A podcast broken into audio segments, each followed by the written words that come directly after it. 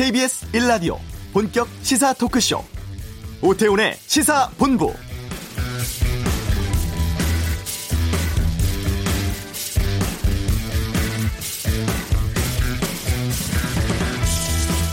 조미 사이의 새로운 미래를 개척하려는 나와 대통령 각하의 확고한 의지와 진지한 노력, 독특한 방식은 반드시 훌륭한 결실을 맺게 될 것이라고 굳게 믿고 있습니다. 조미 관계 개선의 획기적인 진전이 다음번 상봉을 앞당겨 주리라 확신합니다.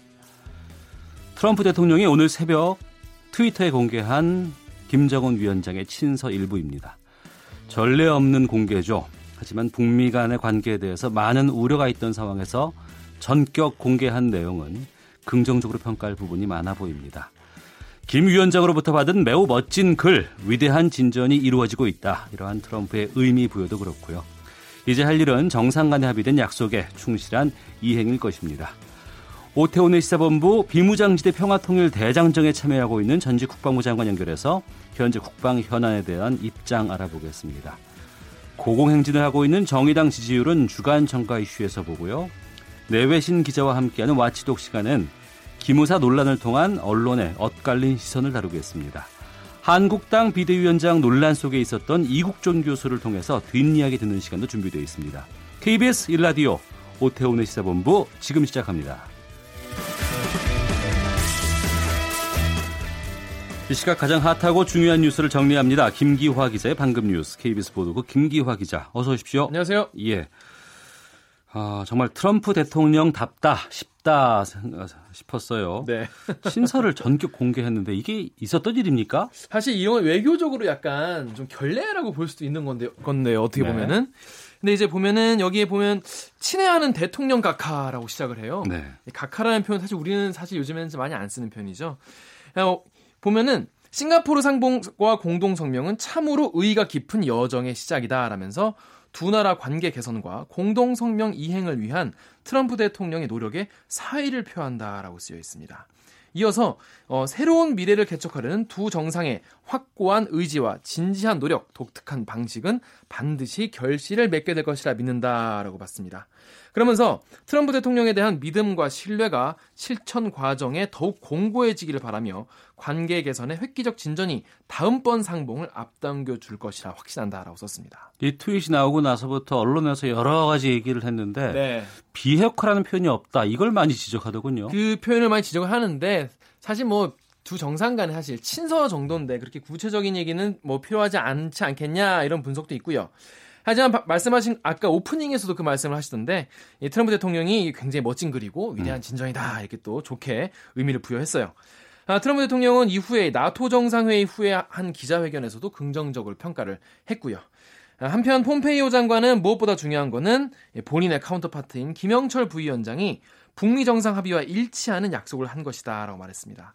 어, 폼페이오 장관은 북한이 지금 비핵화 의향이 있고 성취하려고 한다면서 이제 할 일은 약속이 실행되도록 하는 것이다라고 강조했습니다. 네, 공석이었던 20대 국회 후반기 국회의장에 육선의 문희상 의원이 선출됐군요. 네, 됐습니다. 이 오늘 오전 10시부터 이제 국회 본회의가 열렸는데요. 문 신임 의장이 어, 재석 의원 275명 가운데 259명의 찬성, 그러니까 대부분이 찬성을 한 거죠. 아, 후반기 국회의장으로 최종 선출됐습니다. 아, 문 의장은 수락연설에서 정치 인생 40년의 지혜를 모두 쏟아서 역사적 소임을 수행하겠다. 협치와 민생을 꽃피우는 국회의 계절 함께 열어갈 수 있도록 간곡히 부탁드린다라 밝혔습니다. 아, 그리고 국회 부의장 자리는 이제 자유한국당과 바른미래당이 어, 한 자리씩 몫인데요. 자유한국당은 5선의 이주영 의원, 어, 바른미래당의 4선 주승용 의원이 최종 선출됐습니다. 네.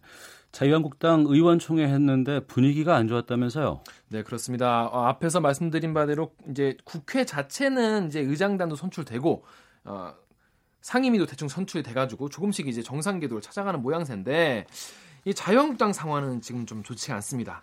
그 비대위 꾸리고 있지 않습니까? 네. 뭐 당 혁신을 하기 위해서. 근데 어제 그래서 뭐 국민대 김병준 교수를 모시니 뭐 박찬종 변호사를 모신다 여러 가지 여러 명의 이 비대위원장 후보를 발표를 또 했는데요. 네. 근데 이 비대위에 얼마나 권한을 주냐를 가지고 친박과 비박이 어, 갈려가지고 지금 당내 갈등을 일으키고 있습니다. 아, 이른바 친박계 의원들은 비대위에 너무 큰 변, 권한을 주면은 인적 청산이라는 명목하에 본인들의 위치가 좀 위험해, 위험해질 수 있다 이런 음. 걱정을 갖고 있습니다. 그러면 어떻게 하자는 거예요? 일단 비대위원장의 권한을 좀 최소화하자 그런 관리형 비대위 가자 이런 의견이고요. 어, 비박계 의원들은 인적 청산까지 할 수 있는 강력한 힘을 줘야 한다라면서 전권형 비대위를 주자 이런 입장으로 맞서고 있습니다. 네, 검찰이 고용노동부를 압수수색했는데 이번에 또 무슨 일입니까? 네, 어, 삼성전자 서비스 불법 파견 봐주기 의혹 때문인데요. 오늘 오전 10시부터 이 고용노동부 노사협력 정책과 등에 대한 압수수색을 했다고 밝혔습니다. 앞서 이 고용노동부 노동행정개혁위원회가 2013년 당시에 고용노동부가 삼성전자 서비스의 불법 파견 의혹에 대해서 근로감독을 벌였거든요. 근데 그때 이제 노동부의 이제 고위 공무원들이 부당하게 이제 조사 과정에 개입했다라면서 수사를 촉구했습니다. 네, 그래서 이번에 이거를 관련된 압수수색을 벌인 건데요. 당시에 노동부가 이 불법 파견이 아니라는 결론을 내렸었거든요. 네. 이 과정에서 정현옥 당시 노동부 차관이 노동정책실장한테 어, 노동부 출신의 이 삼성전자 핵심 인사와 접촉해라 이렇게 지시를 하는 등 이 노동부 고위직이 삼성과 유착해서 근로 감독 결과에 부당한 영향력을 행사했다는 의혹이 제기된 겁니다. 네. 그리고 검찰의 공안부가 이름을 바꿉니까? 네, 그동안 공안이라 불렀죠. 이 공안부에 있는 검사를 공안검사라고 부르기도 했고요. 그래서 이 대공, 과 선거, 노동 사건을 담당해온 경찰 검찰의 공안부 이 대공원 이 공산당을 상대한다는 그런 뜻이잖아요. 이게 이제 공익부로 이 간판을 바꾸게 됩니다. 어. 대검찰청이 이제 공안부를 공익부로 바꾸는 직제 명칭 변경안을 마련했다라 밝혔는데요. 전국 공안검사를 상대로 16일까지 어, 의견을 수렴하고요. 변경안을 확정할 방침입니다. 네. 산하 부서의 명칭도 바뀌어서요. 원래 공안 1, 공안 2, 공안 3 이렇게 바꿨 이렇게 이름이 있었는데요. 이걸 기능에 따라서 안보 수사 지원, 또 선거 수사 지원, 노동 수사 지원으로 변경될 예정입니다. 네. 내년도 최저임금 결정하는 최저임금위원회가 오늘 열렸는데 네. 파행이라면서요. 불참한 의원이 너무 많아요, 지금. 어. 14차 전원회의가 이제 오늘 오전 10시부터 어, 정부 세종청사에서 열리고 있는데요. 사용자 위원 9명 그리고 민주노총 추천 근로자 위원 4명이 불참을 해서 13명이 좀 불참했습니다. 네. 불참이 왜 이렇게 많은 거예요? 일단 근로자위원 측은요, 최저임금 산입 범위를 너무 확대한다. 이거에 반대해서 안 나왔고요. 사용자위원은 최저임금을 업종별로 차등 적용을 하자는 것을 부경, 부결된 데에 반발해서 안 나왔습니다. 아, 류장수 위원장은 앞서서 이 내년도 최저임금 결정을 내일 열리는 15차 전원 회의까지는 반드시 마무리 짓겠다고 밝힌 상황인데요. 오늘 회의가 길어지면은 자정을 넘어갈 수도 있어요. 이게 음. 밤까지 계속 이어지거든요. 이게 자정이 넘어가면 차수가 변경되기 때문에 오늘 전원회의가 마지막 전원회의가 될 수도 있습니다. 알겠습니다. 여기까지 듣도록 하겠습니다. KBS 보도국 김기화 기자와 함께했습니다. 고맙습니다. 고맙습니다. 이 시각 교통 상황 듣고 오겠습니다. 교통정보센터의 이승미 리포터입니다. 네, 이 시각 교통 상황입니다. 고속도로 곳곳에 작업이 진행 중인 곳이 많습니다. 영동고속도로 강릉 방향인데요. 먼저 서창 부근과 군포에서 부곡까지 정체되고 있고요. 이후 용인에서 덕평 구간 작업을 했던 여파로 마성에서 양지까지 10km 구간에서 밀리고 있습니다. 이후 문막 부근 3km 구간 정체도 작업 여파고요. 제2경인 고속도로 안양 방향으로는 남동에서 서창 분기점까지 밀리고 있고 광명터널 안에서 양 양방향 다 3차로 막고 작업을 하고 있는데요. 안양 방향으로 광명 터널에서 여파를 받고 있습니다. 경부고속도로 부산 방향으로는 한남에서 서초까지나 목천 부근에서 청주 구간은 작업으로 정체되고 있고요. 평사휴게소 부근에서 2, 3차로 막고 도로 보수하고 있고요. 부근 3km 구간에서 밀리고 있습니다. 서울 방향으로는 기흥에서 수원까지 달래내국에부터 반포까지 막힙니다. KBS 교통정보센터였습니다.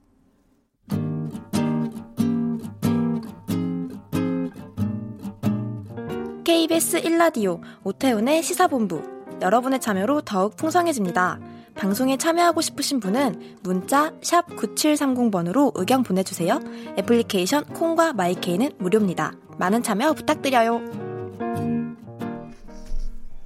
네, 어몽길 대장이 이끄는 DMZ 평화통일대장정 올해로 여섯 번째 행사라고 합니다.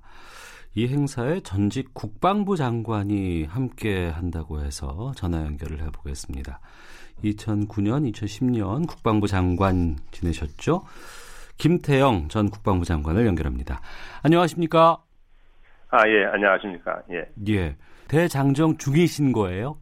아, 저는 저, 저 원래 어몽길 대장은 전 구간을 다 하는데 저는 예. 그 제가 서울에 여러 가지 하는 일이 많아 가지고 예. 계속 다 하지는 못하고 음. 한그반 정도를 한두 네. 번에 나누어서 한 반 정도 제가 참가를 합니다. 그래서 전반부에 어, 어제 그제까지 하고 예. 제가 서울에 지금 복귀해서 서울에 와 있습니다. 아, 그러시군요. 그래서 이제 후반부에 가서 다시 또 조인해 가지고 예. 같이 또 할 계획입니다. 예. 이 DMZ 평화통일 대장정 어떤 행사인지 또 어느 곳을 가는지를 좀 소개해 주세요. 예, 예. 아, 저희가 2013년에 그 정전 60주년 기념 행사를 그 계획을 하면서 그 기념 행사의 일환으로서 이게 시작이 되었습니다. 예. 그래서 이제 금년이 6회째가 됐는데, 그래서 대학생들을 대상으로 해서 그 어몽길 대장과 함께 DMZ 지역을, DMZ, DMZ 바로 군이 통제하는 지역은 아니고, 예. 민통선, 민간인 통제선 이남 쪽으로 해서 음. 도보 행군 해 가지고 쭉 하는 겁니다. 그래서 저 고성군에 있는 통일전망대, 금년에 금강산 전망대 더 위에 있는 금강산 전망대에서 출발했습니다만은 거기까지 해서 출발해서 파주에 있는 임진각 평화누리 그 공원까지 네. 15박 16일간 대략 한 350km 정도를 걷는 겁니다. 어. 그래서 그 이제 우리 저희 목적은 와 이런 우리 안보 현실도 좀 인식을 시키고 예. 앞으로 그 미래 우리 평화 통일을 달성할 수 있, 하기 위한 우리 젊은이들의 의식도 보강하고 음. 심신 단련, 뭐 단체 의식 이런 거를 심어주기 위해서 저희가 하고 있습니다. 그래서 아, 저희가 중간에 하루는 화천 평화의댐에서 아, 콘서트를 하면서 하루는 쉬게 합니다. 네. 그래서 전반부 아, 한 일주일, 후반부 일주일에서 이렇게 걷고 있습니다. 예. 아무래도 이쪽이 군부대가 많이 있는 곳이잖아요. 그렇습니다. 예. 여기서 일도 하지, 일이라고 하는 게 좀 뭐합니다만 복무도 하셨을 것 같은데 그렇죠. 예, 그 이렇게 대장정으로 참여했을 때 느낌이 좀 남다르실 것 같아요. 예, 사실 제가 사관학교를 포함해서 장관까지 총 한 42년간 국방부의 아, 일원이었는데 네. 예, 제가 뭐 여러 저희가 이제 수경 일을 하다 보면은 아, 이제 매일 저녁에 자, 재워야 하지 않습니까? 예. 수경을 어떤 때는 이제 학교 운동장을 빌려서 하기도 하고, 음. 근데 이제 가끔은 학교가 없고 그런 데는 제가 군부대 연병장을 아, 빌려서 수경을 합니다. 예. 그래서 군에 이제 군에서 상당히 적극적으로 지원을 해주셔가지고 또 저희가 그렇게 수경하면서 갈 수 있는 그런 어, 그 하면서 계속 할 수 있는 그런 계기가 되고 있습니다. 네. 학생들 젊은 사람들과 이제 행군 같이 하시는 거와 마찬가지 아니겠습니까? 그렇죠. 예. 힘들지 않으세요? 힘들죠. 제가 지금 나이가 이제 만 69년 반, 그러니까 7순이 넘었는데 예, 예. 저도 이제 뭐 걷다 보면은 무릎도 아프고 허벅지도 아프고 뭐 물집도 생기기도 하고 예. 밤이면은 끙끙거리고 제가 다 잔다고 그래요. 저 같이 사는 사람들이 제가 밤이면 죽겠는 거 저는 끙끙거린답니다. 그러시군요. 그럼에도 좀 보람이라든가 무언가 좀 꼭 내 의지가 있기 때문에 참여를 하시지 않을까 싶어요. 그렇습니다. 그러니까 우리 민족의 우리 나라의 이제 미래를 이끌어갈 사람들이 젊은 사람들 아니겠습니까? 음. 젊은 사람들이 어, 과거 우리 신라의 화랑도처럼 전국을 돌면서 어떤 그런 걸 보, 이제 하다 보면은 네. 어, 국토에 대한 또 나라에 대한 또 그 주민들에 대한 이런 애정도 생기고 음. 나름대로 이제 큰 어떤 그 나라의 미래를 생각하는 그런 자세를 갖게 된다고 저는 생각합니다. 그래서 젊은이들하고 같이 행군하면서 틈틈이 어, 얘기도 같이 하기도 하고 네. 뭐 그러면서 제 나름대로는 뭐 제가 이제 저는 국가의 혜택을 많이 받은 사람이니까 제가 이제 봉사 차원에서 그걸 해야 한다고 저는 생각을 합니다. 예. 이 대장정이 진행되는 구간이 보면은 고성, 인제, 양구, 화천, 철원 다 이곳이 이제 군부대 주변이잖아요. 예, 그렇습니다. 여기 상인들이 군 장병들에게 폭리를 많이 취한다 이런 문제가 많이 있었고 최근에 예. 국방부에서는 위수 지역 폐지 조치를 위해서 입법 추진하고 있다고 하는데 이 부분에 대해서는 어떤 견해신지 궁금합니다. 에, 물론 이제 그 저 군부대 인근 지역 주민들이 이제 폭리를 취하는 경우가 있습니다. 네. 이 경우에 따라서 그리고 가령 뭐 택시 운전수라든가 병, 저 병살이 나와서 숙식을 하는 장소라든가 이런 데서 그런 경우가 있는데 음, 이런 거는 이제 군 내에서 지자체하고 협력을 해서 주민들하고 협력을 통해서 해결할 수 있는 있다고 저는 생각을 하고요. 제가 했을 때는 또 그렇게 해결을 협조를 하면은 네. 주민들이 많이 그걸 도와주시고 경우에 따라서는 어떤 할인권 같은 것까지 이렇게 부대로 줘가지고 음. 부대에서 정서들이 그걸 가지고 나가면은 할인도 해주고 했습니다. 그래서 저는 이제 문제는 그, 그 이유로 해서 위수 지역을 해제하는 거는 굉장히 조심스러운 부분이 있습니다. 네. 왜냐하면 우리가 이제 국방 개혁을 통해서 군 규모가 이제 축소되고 있거든요. 예. 그러니까 지금 아, 현재 6, 저 65만 뭐 이런 체제에서 지금 가서 앞으로 50만으로 줄이게 되는데 음. 특히 육군이 많이 감축이 됩니다. 네. 그러다 보니까 부대가 그 책임 지역이 넓어지죠. 음. 인원 부대가 저, 숫자가 적어지니까 예. 또 부대들이 대부분 간편돼 있어요. 그러니까 완편, 완성 편성 등이 아니라 좀 부족하게 편성이 돼서 나중에 전쟁 초기에 예비군이 동원돼서 채워지어서 이제 완편이 되게 완성이 되게끔 네. 그렇게 구성되어 있다 보니까 현재 있는 인원은 필수 요원이죠. 음. 그래서 이 필수 요원은 어떤 상황이 발생하면 즉각 부대에 복귀할 수 있어야 합니다. 네. 몇 시간 내에 뭐 한두 시간 내에 전투를 할 수 있도록 준비가 돼야 하지 않겠습니까? 음. 그래서 위수 지역을 확대하는 거는 뭐 부분적인 확대는 가능하지만은 네. 교통편이나 이런 걸 고려해서 우리가 어, 제한할 필요가 있다고 저는 생각을 합니다. 조금 더 추가로 말씀드리면은 굉장히 우리가 조심해야 하고 네. 또 최근에 도 남북 군사 대화를 하면서 군사력을 후방으로 배치하는 뭐 그런 얘기를 하고 있습니다. 그래서 그것도 너무 지금 막 그런 것들이 순서대로 가지 않고 그냥 막 천방지축으로 하는가 그 걱정을 하는 겁니다. 어. 우리가 이런 것들은 남북 간에 정말 신뢰가 구축이 돼야 하는 것이죠. 예. 서로 상호 방문이라든가 상호 훈련을 참관한다든가 또 상대 군의 어떤 상태인지를 정 확인해서 완벽한 신뢰가 구축되고 난 다음에 음. 그 다음에 이제 이게 검토돼야 할 사항이라고 생각합니다. 특히 왜냐하면 우리는 DMZ에서 서울까지가 40km밖에 안 돼요. 예. 근데 평양은 DMZ에서 한 100, 한 3, 40km 떨어져 있거든요. 음. 이건 상당히 다르죠, 두 개가. 네. 군사력의 후방 배치라든가 또는 위수 지역의 그 확장이라든가 이런 것들은 굉장히 조심스럽게 우리가 추- 추진해야 한다 이렇게 생각합니다. 그 연장해서 좀 여쭙겠습니다. 지금 예. 남북 간에 또 북미 간의 화해 모드 선에서 최근에 예. 뭐 한미 연합 훈련이라든가 여러 가지 훈련들이 무기한 연기되고 있는 상황이거든요. 예, 예. 어, 앞서 말씀하신 내용을 들어보면은 이런 부분에 대해서는 좀 반대하는 입장이신 것 같아요.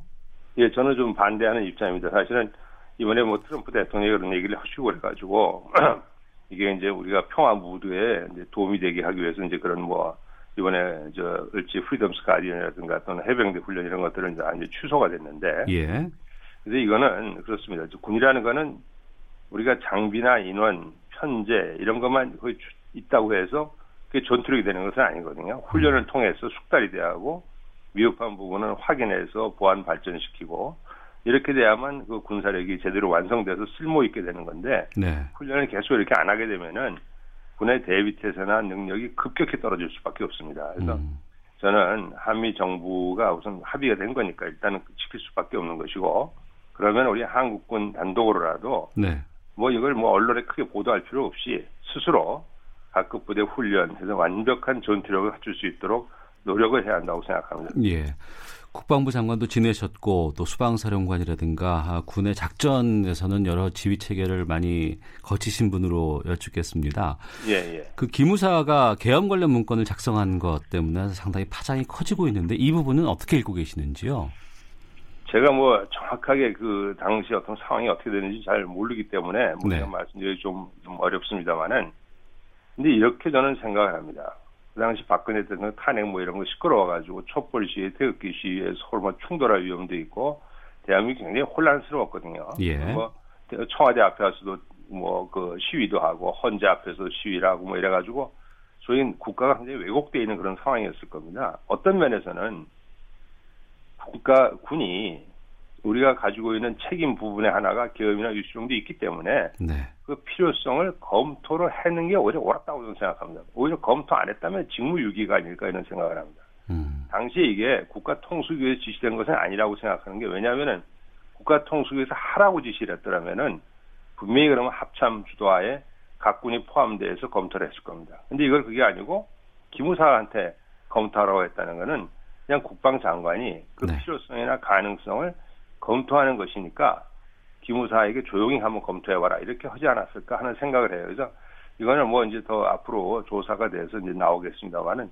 저는 그런 면에서 이거를 군이 마치 나라를 뒤엎으려고 하는 뭘 했다 이런 식으로 자꾸 몰아가는 거는 정말 군을 와해시키기 위한 어떤 공작이 아닐까 이런 걱정을 하는 겁니다. 네, 기무사에서 이 문건이 만들어졌다는 것이 청와대 의중이 담겨 있지 않기 때문에 가능한 일이다.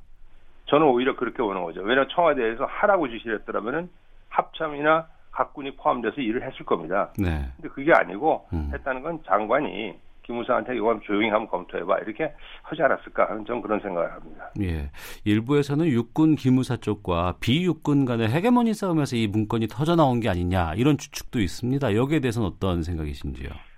제가 제일 걱정하는 것이 뭐냐면 지금 정치권에서 이런 식의 자꾸 문제를 만들다 보니까 군이 자꾸 분열이 되고 있어요. 군이 분열이 된다는 것은 심각한 문제를 가져옵니다. 그다음에 군이 어떤 문제를 또, 또 생기냐면은 군의 지휘관이나 참모나 이런 사람들이 어떤 일을 자발적으로 할 생각을 안 해요. 음. 왜냐하면 잘못했다가는 나중에 와서 적폐 세력이 되고 나중에 뭐 이런 검찰 조사를 받게 되고 하기 때문에 가능한 한 어떤 결정적인 일을 하는 것을 안 하려고 하는 그런 경향이 생기는 겁니다. 네. 이건 심각한 문제를 가져올 거예요. 그래서 이런 식의 모습은 아니라고 저는 생각합니다. 그래서 그걸 어떤 우리가 사실 여러분 뭐 옛날 기억하시죠? 옛날에 우리가 얼마나 조선시대 보면 당정을 심각하게 했잖아요. 그러니까 나라의 미래보다는 자기 당파의 적을 위해서 싸웠다 이런 건데 그런 일이 있어서는 안 되는 것이죠. 예. 그건 좀 우리가 아주 걱정되는 부분입니다. 네. 현 그 송영무 장관에 대한 얘기도 참 많이 나오고 있습니다. 이 문건을 이미 알고 있었지만 왜 보고를 하지 않았느냐. 뭐 이런 얘기들도 나오고 문건의 인지라든가 보고 시점에 대한 논란들이 많은데 예, 예 어떠신지요? 그 뭐 어떤 신문에는 보니까 청와대에도 뭐 한 서너 달 전에 한번 얘기가 있었다 그런 것도 그런 얘기도 있는데 네. 제가 오늘 지금 와서 이걸 왜 다시 들고 나왔는지 그 자체도 좀 그 의도를 좀 의심하지 않을 수가 없다는 생각을 합니다. 그래서 그 저 제가 하여간 이, 이 상황에 대해서는 정확하게 어떻게 진행된 거를 어, 제가 나온 지 한참 됐기 때문에 네. 정확하게 알 수가 없어서 좀더 말씀드리기는 어려울 것 같습니다. 네. 요 질문만 드리고 마무리해야 될 것 같은데 지금 대체복무제에 대한 논란이 좀 뜨겁고 예, 또 예. 여러, 어제 뭐 헌재에서도 결정이 난 상황인데요. 어, 지금 국방부 국회에서 이제 대체복무제 관련 제도를 만들고 있는 상황입니다. 예. 어떤 원칙을 가지고 접근해야 한다고 보시는지요? 어, 이런 걸 우리가 생각해야 합니다. 국가 안보나 국방이라는 것은 군만의 과제가 아니죠. 군, 어, 어, 군에다 더하기 정부가 나가야 하고 더 나아가서 모든 국민이 하나가 될 수가 있을 때 하나로서 이 분야에 매달 매진할 수 있을 때 국가 안보와 국방이 완벽하다고 저는 생각을 합니다.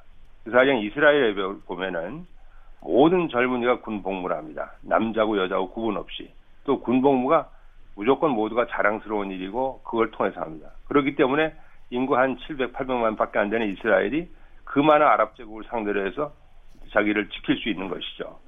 근데 과거의 비에트남 같은 걸 보면은 아주 혼란스럽고 유력한 사람들의 자식은 군복무를 기피하거나 군복무 중에도 장기 휴가를 간다든가 해서 사실 미국이 1973년에 그 파리 평화협정을 맺고 나중에 비에트남을 완전히 포기해버리는 가장 큰 이유도 그렇게 스스로를 자기 지키겠다는 준비가 안 돼 있는 겁니다. 그런 데서 나오는 것이죠. 그러니까 저는 대체복무제라는 것도 네. 종교적 이유 등으로 해서 꼭 필요하다고 헌재에서 판단을 하신 거니까 음. 좋다 이거 이건 좋은데 그러나 이거는 아주 엄격한 잣대로 우리가 추진이 되어야 할 거고 그 군 복무 기간에 적어도 두 배, 세 배 이상의 그런 어떤 기간 동안에 정말 어떤 서비스를 그 국가에 대한 또는 국민에 대한 서비스를 제공하는 이런 모습으로 가는 것이 바람직하지 않을까 하는 생각을 합니다. 예, 알겠습니다.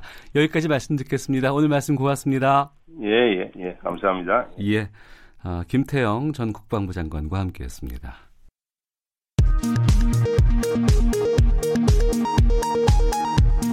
헤드라인 뉴스입니다. 20대 국회 후반기를 이끌어갈 국회의장에 더불어민주당 출신 육선의 문희상 의원이 선출됐습니다. 전국 시도교육감 협의회가 자사고 특목고 지정 취소에 관한 전권을 시도교육감에게 위임해달라는 내용의 성명을 채택했습니다. 저축은행 대출자 가운데 일시적으로 자금이 부족해지거나 연체 위험이 있는 경우 금융당국이 대출 상환을 유예해 주기로 했습니다. 국제유가 상승세가 한풀 꺾이며 수입 물가 상승률도 완화됐습니다. 세월호 참사 당일 청와대가 생산하거나 보고받은 문서의 목록을 공개해야 한다는 법원 판단이 나왔습니다. 지금까지 헤드라인 뉴스 정원나였습니다.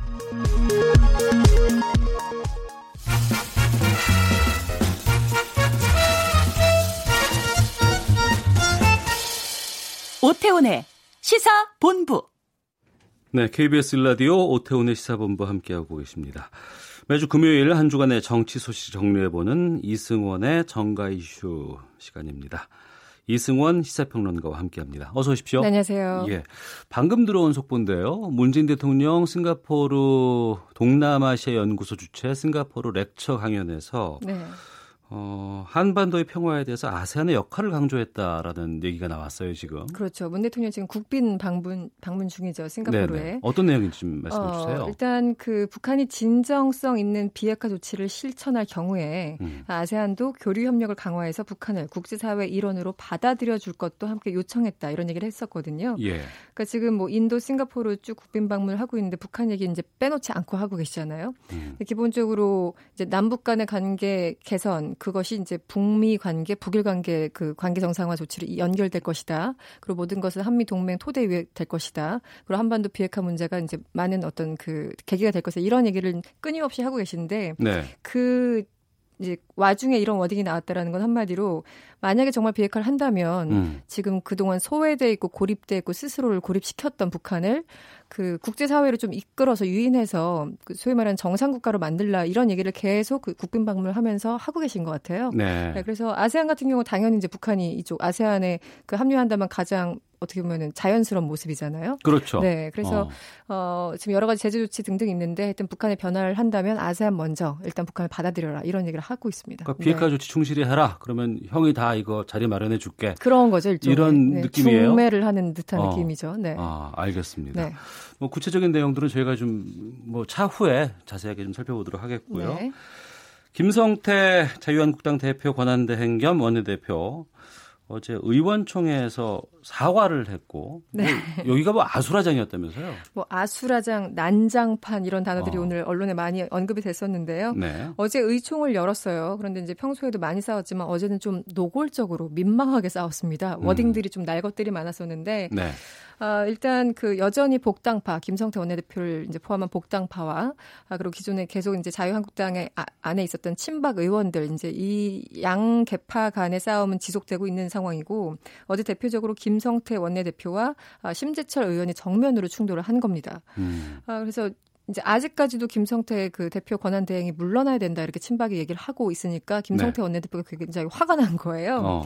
그래서 이제 이런 얘기를 하고 있습니다. 그러니까 여러 가지 비판하는 건 좋지만 이렇게 정략적으로 흔든 이유가 뭔가 한마디로 우리 복당파를 향해서 너무 심한 거 아니냐 이런 맥락을 알고 있는 거고. 친박 쪽에서. 친박 쪽에서 네. 예.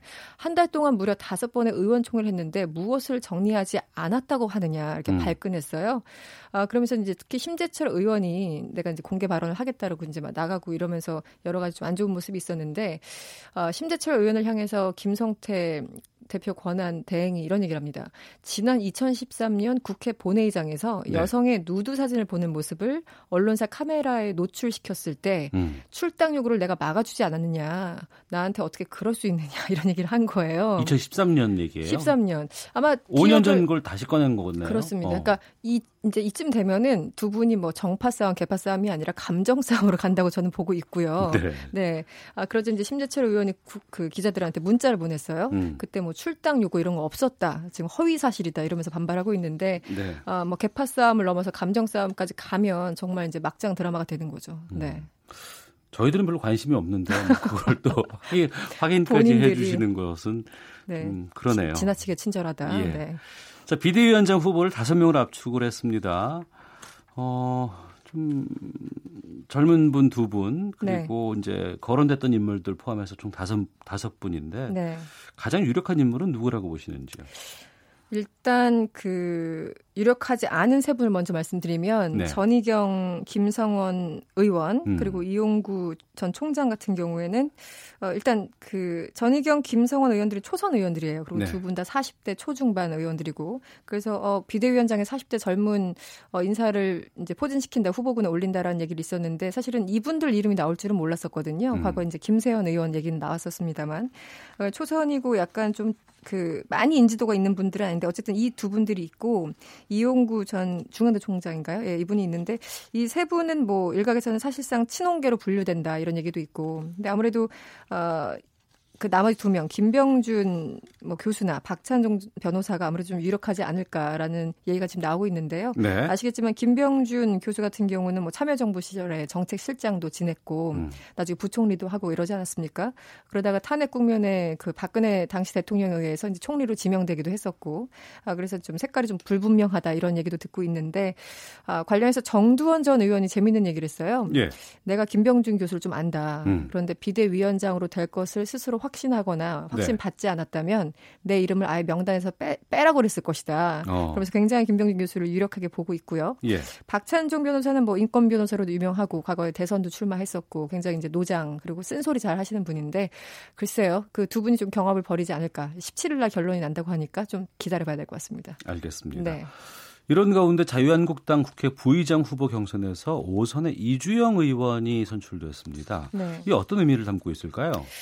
어, 이주영 의원 뭐 친박으로 본인은 부인하고 있어요. 음. 그래서 친박으로 그럼에도 불구하고 분류가 되는 분이고 정진석 의원은 이른바 이제 김성태 의원이나 하여튼 복당파 이쪽 의원들하고 좀 친하다 이렇게 아, 사람들이 얘기를 하고 있는데 아, 결과적으로 오선에 이주영 의원 당선된 거 보니까 결국은 친박의 입김이 여전히 세구나. 어. 뭐 이런 얘기가 나오고 있어요. 근데 실제 당내 보면 뭐 목소리의 어떤 농도나 목소리의 크기 이런 걸 배제하고 일단 수적으로 보면은 친박 의원들이 사실상 대부분이죠. 뭐 2016년 총선 어떤 과정을 통해서 어 당선됐는지 아시잖아요. 진박 간별사 등등. 그래서 기본적으로 친박 성향들 의원들이 많이 포진돼 있는 건 사실인데 결과적으로 이주영 의원이 선출되는 것을 보고 여전히 친박 음. 막강하구나 이런 얘기가 나오고 있습니다. 네. 이승원 평론가와 함께 한 주간의 정가 이슈 정리해 보고 있습니다. 지난 지방선거 이후에 정의당 지지율이 상한가를 이어가고 있다. 두 자릿수 지지율을 보이고 있어요? 놀랍습니다. 정말 정의당 상승세가 무섭다는 얘- 얘기가 들리는데요. 아, 최근 리얼미터 여론조사 전문기관이죠. 지난 9일부터 11일 1,502명을 대상으로 조사를 했어요. 아, 그런데 무려 12.4%로 집계가 됐는데 음. 3주 연속 지지율이 계속 최고치를 경신하고 있는 겁니다. 네. 아, 다른 당하고 좀 비교해야지 확 와닿으실 것 같아요. 민주당은 좀 떨어져서 44. 6.3% 그리고 자유한국당은 16.8% 바른미래당은 6.3% 민주평화당은 2.8% 어, 다시 말씀드리면 자유한국당이 지금 16% 정도가 나왔고 네. 정의당이 12%가 나왔으니까 이게 오차 범위 내에서 격차를 보인 거예요. 그러니까 어. 사실 뭐 비슷하다고 볼 수도 있을 테고요. 예. 어, 굉장히 좀 이례적인 그런 상황인데 이거 조사를 했던 리얼미터는 이런 얘기를 하고 있습니다. 일단 지방선거 끝나고 이 민주당 지지층을 어, 형성했던 어떤 그 충성도 지지자들이 좀 떨어진 것이 아닌가 그 표들이 한마디로 정의당으로 갔다 음. 어, 얘기를 하고 있고 어, 또 보수 야당의 영향력이 줄어들면서 진보 성향 유권자들이 아무래도 좀 정의당으로 더 이동한 것은 아니냐라고 설명을 하고 있습니다. 네. 어, 개요를 설명을 해, 해야 되나요? 해주세요. 네. 예. 지난 9일부터 11일 리얼미터가 TBS 의뢰로 7월 2주차 조사를 했는데요. 전국 만 19세 이상 남녀 4만 85명 통화를 시도해서 최종 1,502명이 참여했습니다. 응답률이 3.7%, 표본 오차는 95% 신뢰 수준의 플러스 마이너스 2.5%포인트였다고 합니다. 네. 네. 정의당 지지율 상승의 이유는 뭐라고 보십니까? 일단 아까 말씀드린 것처럼 어 이제 지방선거 같은 어떤 선거라는 빅 이벤트가 있으면 이제 결집하는 그런 모양새를 보통 보이잖아요. 근데 네. 이제 지방선거가 끝났고 어, 민주당의 압승으로 어쨌든 끝났고 그러면서 약간 좀 이탈표가 생기는 것 같기도 하고 음.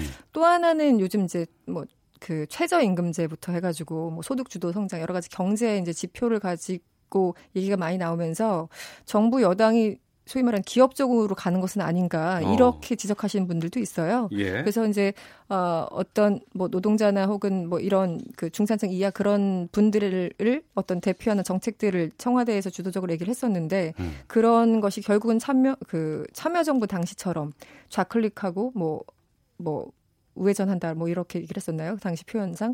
그러니까 지금 문재인 정부가 정, 선거 끝나면서 보이는 어떤 경제 정책이나 김동연 부총리의 워딩 이런 것들 보면은 결국은 저, 조금씩 조금씩 오른쪽으로 가는 건 아닌가. 여기에 대한 어떤 비판적인 생각 때문에 정의당을 지지하는 사람들이 좀 더 늘어난 것은 아닌가. 뭐 이런 여러 가지 그 분석들이 나오고 있습니다. 네. 네.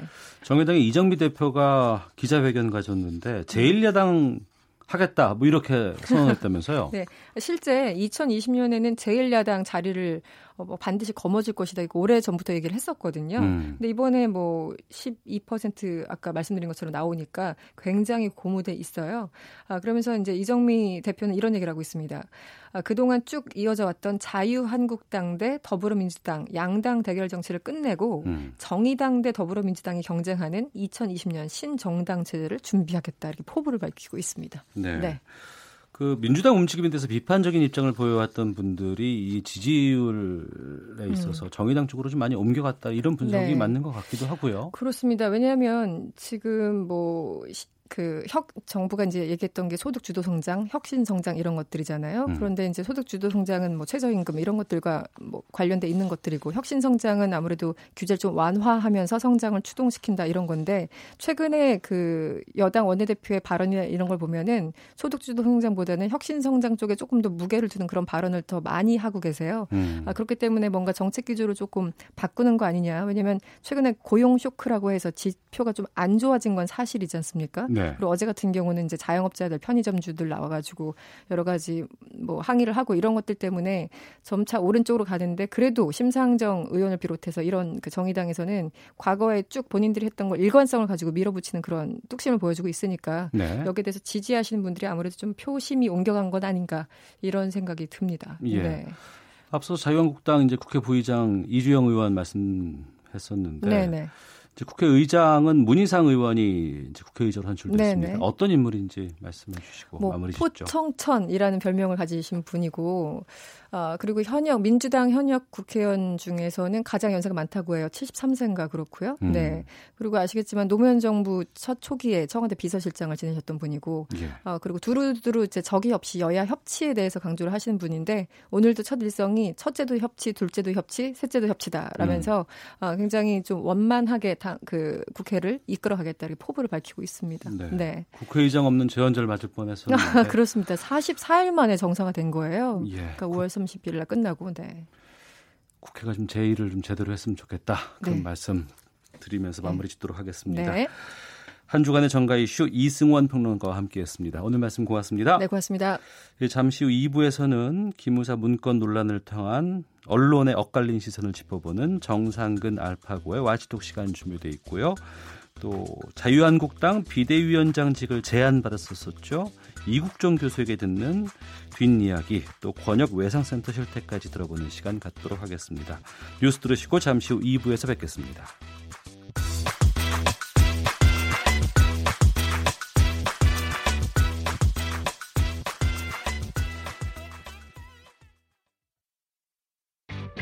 야, 아 왜? 점심시간에 뭐하냐? 자야지. 야, 그러지 말고 이거 한번 들어봐. 아, 뭔데? 지금 당장 라디오를 켜봐 나른한 오후 깨울 시사 토크쇼 모두가 즐길 수 있고 함께하는 시간 유쾌하고도 신나는 시사 토크쇼 오태훈의 시사본부 네, KBS 일라디오 오태훈의 시사본부 2부 시작합니다.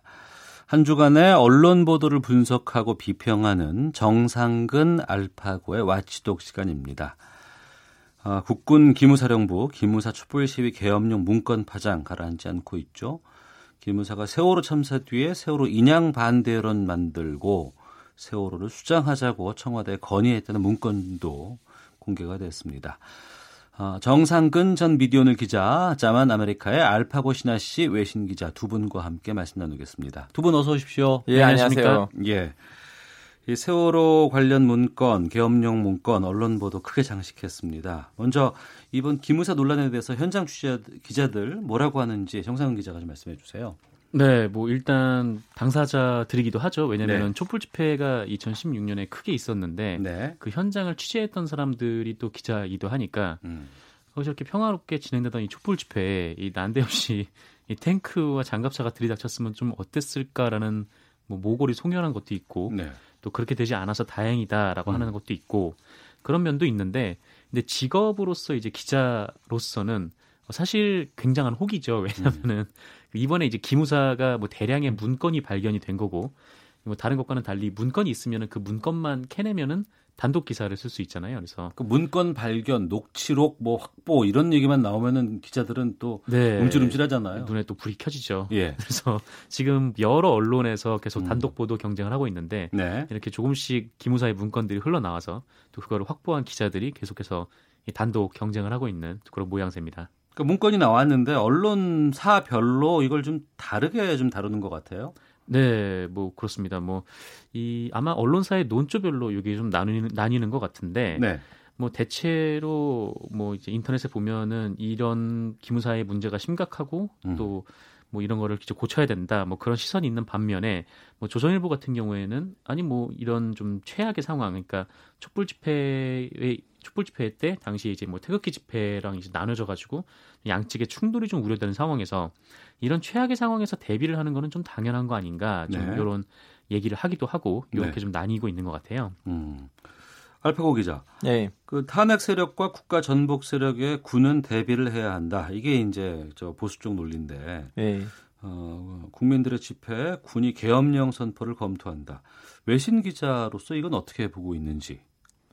사실은 이 사건이 터지기 전에는 댓글 에, 댓글 조작 사건이 있었잖아요. 그 네. 예, 예. 국정원에서 나오는 음. 그때 우리는 외신들이 너무 신기하게 바라봤던 거 뭐냐면 그때 언론에서 다루는 거 뭐냐면 뭐 국정원 해제 뭐 네. 등등등 우리는 이해하지 못하는 거는 그걸 이제 그런 일이 한 기관에서 그런 일이 생겼다면 당사자를 찾아서 당사자를 비판해야 되는데 네. 자꾸 기관식으로 기관 중심이 돼서 어. 기관식으로 가니까 우린 이해하지 못했었어 왜 이러는지 어. 원래 당사자를 찾아야 되는데 당사자를 찾고 거기서 무언가 풀어야 되는데. 그렇죠, 그렇죠. 어. 그래서 이번에도 또 뭐라고 해야 되나 그 당사자보다는 기무사이라는 그 기관이 더 많이 피해를 볼 거라고 우리가 지금 예상하고 있어요. 음, 그 기무사에서 그걸 핵심적으로 만든 사람을 찾거나 예, 그렇게 해서 무언가를 해결을 해야지 기무사 전체로만 그렇죠, 그렇죠. 음, 왜냐면 그 기무사이라는 기관은 각 등치가 큰각 네. 나라마다 있거든요. 예, 예. 하나의 그 국가 이제 정보기관, 그 경찰 정보기관, 음. 그리고 대통령 밑에 있는 국가 정보기관 이렇게 세, 개, 세 가지 주- 어, 정보기관은 각 나라 등치가 큰 나라들에 이- 있을 거예요. 그거 있어야 돼요. 네, 네. 근데 이런 사건 하나를 가지고 당사자보다는 기관 중심으로 여론이 가면 음. 좀 약간 에, 뭐 물론 한국 시민이 아니지만 그래도 한국에다가 애청이 있는 사람으로서 좀 우려가 있긴 있어요. 네. 그러면 알파고 기자가 봤을 때 그 군의 이 앞서서도 네. 군 수사 정보 기관 같은 건 어느 나라나 있다고 하셨잖아요. 정치적인 독립성은 어느 정도로 지켜지는지. 이제 선진국이 된 지 오래된 나라들에서는 군이 아예 정치에 대한 관심이 없어요. 음. 아예 그 오직 전쟁이 터질 때 어떻게 해야 되는지 하는데 근데 지금 한국에 있는 정치 상황은 한국과 안보랑 이- 연결이 돼 있거든요. 네. 북한이라는 자체가 어. 동시에 그 북한을 어떻게 바라보느냐에 따라 정치 세력들이 생기니까 음. 에, 군은 아직도 어떻게 정확하게 중립을 시켜야 되는지에 대한 그러한 그 인식의 기간이 좀 약간 필요하다고 생각하고 있어요. 뭐 예. 100% 중립하기에는 아직도 헷갈릴 수 있지 않을까. 그 알파고 기자 같은 경우에는 우리 언론이 너무 네. 기관 크게 큰 덩치로만 다룰 뿐이지 그 네. 핵심적으로 누가 만들었고 왜 만들었고 그 사람의 문제는 무엇이고 그, 네. 그 기관 내에서 그 일을 수행한 사람에 대한 집착은 좀 잘 하지 않는다라고 하셨거든요. 네. 어떻게 보세요? 근데 제 생각에는 일단 이 기무사라는 이 조직의 수장이 가장 먼저 걸려 있잖아요. 근데 네. 이 사람은 일단 좀 수사를 받아야 되는 대상이고, 음. 근데 어쨌든 기무사는 이런 문건을 만들면서 그런 준비를 했고라고 음. 하면 물론 그 수장도 문제고 그 수장에게 지시를 한 또 누군가도 그것도 문제였겠죠. 그래서 잡아서 그 사람들은 그 사람들대로 사법 처리를 받되 이 문제는 기무사라는 조직이 음. 이런 좀 부당한 명령, 그러니까 기무사가 가지고 있는 기능이라는 게 뭐 군대 내의 방첩 활동이라거나 아니면 대북 정보전이라거나 뭐 이런 부분인데 그것과는 전혀 상관없는 그러니까 촛불 집회 시민들에게 뭐 일종의 뭐 그 칼날을 이제 들이댈 수 있는 뭐 그런 행동이라든지 아니면 뭐 세월호 유가족들을 사찰하거나 이 세월호를 그냥 바닷속에 잠기게 놔둬야 된다라는 거를 대통령한테 건의한다든지 이거는 기무사라는 조직 자체가 자신의 그런 일종의 목적 의식을 위배한 것이기 때문에 뭐 일, 아까 말씀하신 대로 이 기무사의 수장이나 아니면 지시권자에 대한 사법 처리는 그 사람들한테 가해지되 이 기무사라는 조직에 대해서도 뭔가 좀 일신이나 쇄신을 음. 할 계기는 만들어야 된다라고 생각을 합니다. 아, 저는 뭐라고 해야 되나 그 이런 기관들을 이제 내 학원 때도 공부하는 사람으로서 이제 왕정 국가에서 민족 국가를 갔을 때 그 과정에서 음. 이런 기관들 그나마 좀 배세적인 기관들의 법적 번위가 시간을 통해서 이제 뚜렷하게 나오거든요. 그래서 네. 저는 지금 그 과정이라고 생각해요. 과도기다 우리가. 예, 예. 어. 언젠가 뭐 기무사라든가 국정이라든가 미국 같은 아니면 영국, 독일 같은 나라들처럼 음. 자기네 그 법적 보험가 언젠가 뚜렷하게 생길 거라고 보고 있어요. 네. 가정뿐이다. 어, 김성태 자유한국당 원내대표가 이런 말을 했습니다. 계엄령 문건 유출 배경을 좀 찾아야 된다. 뭐 네. 이런 주장도 했었는데 그러니까 계엄 문건이 문제다 아니면 문건을 공개한 게 문제다. 네. 두 분은 어떻게 보시는지 정상근 기자. 예전에 좀 비슷한 일이 있었던 게 삼성도 이, 네, 맞습니다. 있었고요. 노회찬 의원이 삼성 엑스파일에 음. 나오는 이 떡값 검사의 명단을 공개를 했는데 음. 떡값 검사들은 처벌받지 않고 이 공, 자료를 공개한 것이 불법이기 때문에 노회찬 의원만 의원직을 상실하는 음. 형을 받았거든요. 네. 사실 뭐 그 손가락으로 달을 가리키는데 달을 안 보고 손가락만 본다 뭐 이런 음. 말도 있기는 한데 근데 지금 뭐 이번에 나왔던 이 문건의 그 유출 계기는 국회의원인 이철희 의원이 그 기무사에 요청을 해서 합법적으로 자료를 취득을 했고 그거를 통해 언론에 공개를 한 이분 같은 경우에는 그렇게 공개 자체에도 큰 문제가 없는 그런 유통을 밟았거든요. 그래서 음. 그런 점을 보면은 굳이 이렇게 문건을 공개했다 이 부분이 지금 논란이 돼야 하는지 좀 그거는 제 생각에는 좀 의문입니다. 네. 아 김성태 의원은 뭐 이해가 100% 되잖아요. 자기 지지자들의 그 마음을 가라앉을 수 있게끔 무슨 발언은 필요한데 그걸로 덮어서 넘어간 거죠. 뭐 여기에는 더 이상 저렇게 쉽게 얘기하니까 제가 좀 민망해지네요. 그러네요. 예, 네, 알겠습니다. 아, 예, 그러네요. 네, 네. 자, 한 주간의 언론 보도 분석하고 비평하는 정상근 알파고의 와치독 시간입니다. 정상근 전 미디어널 기자, 자만 아메리카의 알파고 신하시 외신 기자와 함께하고 있는데요.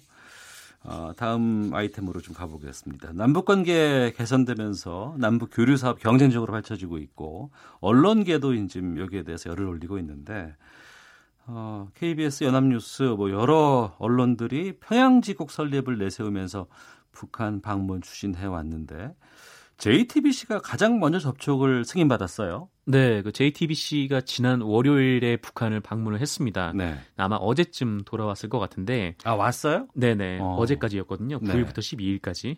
근데 북한에 가서 어떤 얘기를 했는지는 아직 JTBC에서 공개를 안 해서 알려지진 음. 않았어요. 네. 근데 이 JTBC가 방북하게 된 배경은 이 북측의 민족화해 협의회에서 초청을 받아서 방북을 했다고 하더라고요. 그래서 음. 우리 통일부가 또 승인을 했고 네. 그래서 방북을 했는데 뭐 남북 언론 교류 그리고 뭐 평양 지국 개설 뭐 이런 문제를 논의하지 않았겠느냐. 음. 뭐 언론계에서는 이렇게 보고 있는데 아직 JTBC는 네, 침묵을 하고 있습니다. 갔다 온 사람들이 전혀 얘기를 안 하고 있군요 지금. 네, 뭐 얘기가 아, 안 나오고 있어요. 비밀이 비밀이죠. 그 말하면 안 되죠. 네. 남북 언론 교류라든가 평양지구 네. 개설 문제는 지금 많은 언론사에서 큰 관심을 갖고 네. 있습니다.